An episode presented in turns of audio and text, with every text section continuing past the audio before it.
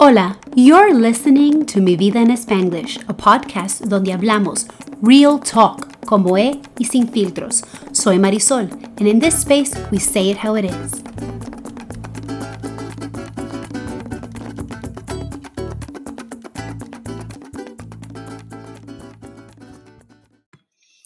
Hi, welcome back. On today's episode, we're going to be talking about how to set the bar high from the start.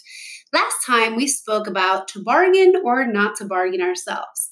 There, I discussed how setting the bar early in a relationship in relatively simple areas will influence many other areas as well. For example, if we settle for thoughtless and cheap gifts because we don't verbalize our true feelings, likes, or wants, then what are we really to expect in other areas of our relationship? A listener wrote asking, How exactly do we set the bar at the beginning so that we aren't trying to reinvent the wheel later on or wasting our very sacred and valuable time? So that's our podcast for today. Well, let's start at the beginning. We must always speak truthfully, even in areas that seem irrelevant or minor. Take a common situation like, What do you want to do tonight?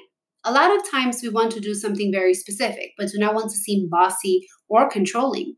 And just say the all too common, I don't know, lo que tú quiera. Have you asked yourself why do you believe that being sincera will be interpreted as being controlling? This is something that affects a lot of women mostly because of society's expectations that a good woman is a submissive one. If a man believes that your opinion or suggestions are you being controlling, corre, mujer de Dios, huye rápido, far away. Because that is a huge red flag. Screw it. It isn't even a red flag, it's a straight up police sized yellow cautionary tape. Relationships are about balance, active listening, which means both people have an equal voice and are equally important. They compromise and can even agree to disagree. But you will never, I repeat, nunca jamás have an equal voice if you do not actually speak up. This includes keeping things bottled in to avoid conflict. Telepathy isn't an app yet. Secondly, you are allowed expectations. No seas ápera. No los sueños de princesa de Disney. Esos no. Esos no son reales. Repeat after me. A prince on a horse coming to my rescue is not real life.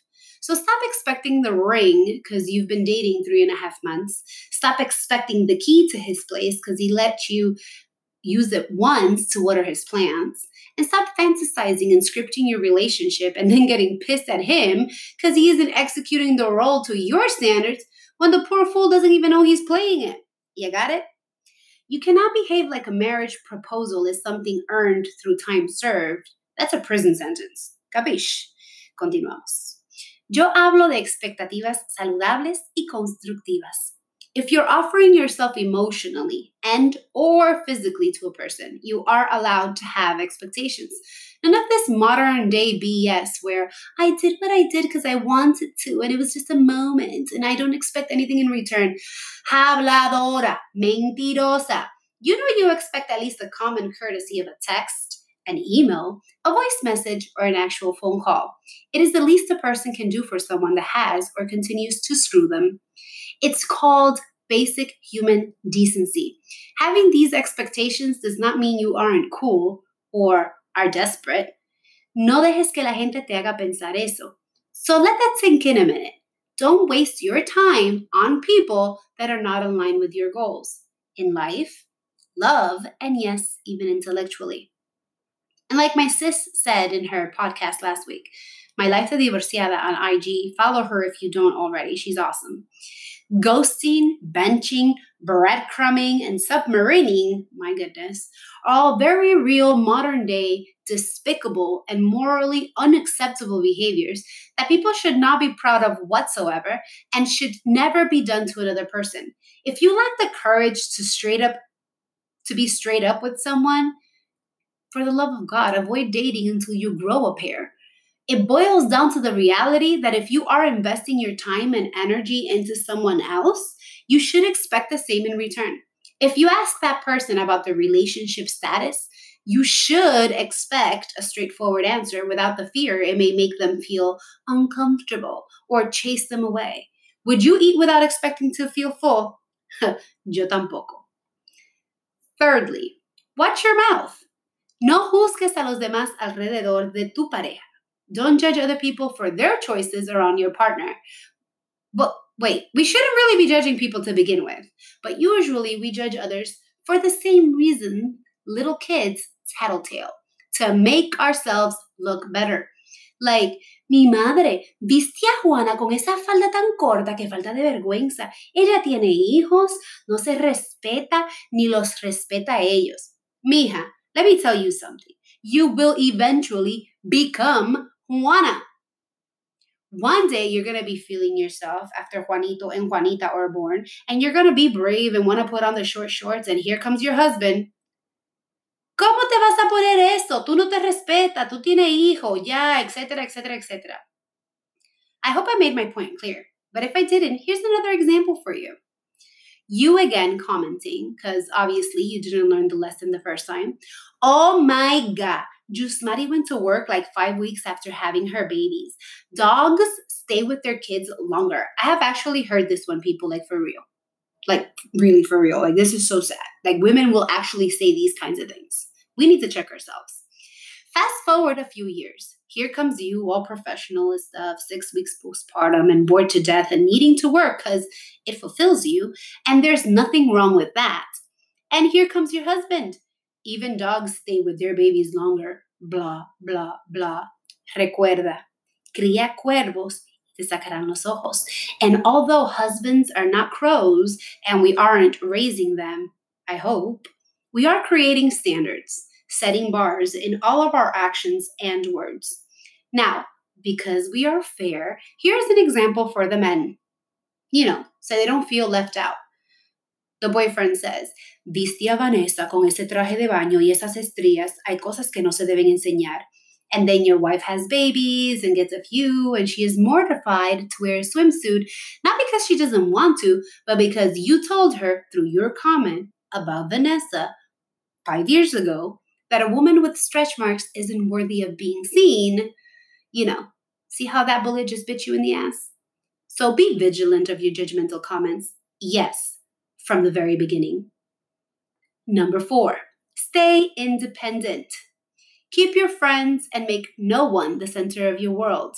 Empezar una relación no quiere decir que dejas de existir, quiere decir que empezarás a existir junto a otra persona y juntos formarán una nueva vida poco a poco. This is not the Polar Express. But in no way does this mean that you give yours up or change who you are. All the contrary, it is crucial to have your time for yourself, for your family, for your goals, and your friends independently from your partner. It makes for interesting conversations, healthy balance, so you aren't suffocating each other, but also so that your partner never feels like you only exist so long as they breathe. That is very dangerous bar to set. It can lead to a lot of emotional dependency and abuse. You condition your partner to relying on you for their every need and whim, and their demand can and will exceed your supply. So check yourself.